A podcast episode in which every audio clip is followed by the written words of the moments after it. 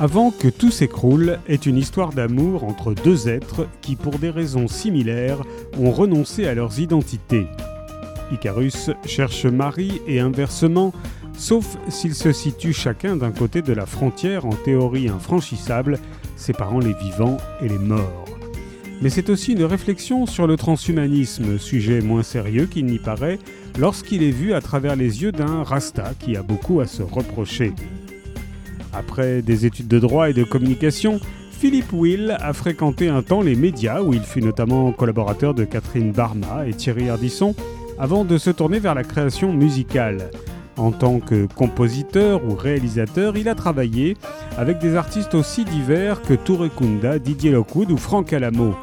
Il se consacre aujourd'hui à l'écriture avant que tout s'écroule et son cinquième roman. Avant que tout s'écroule de Philippe Will est paru chez IGB Éditions.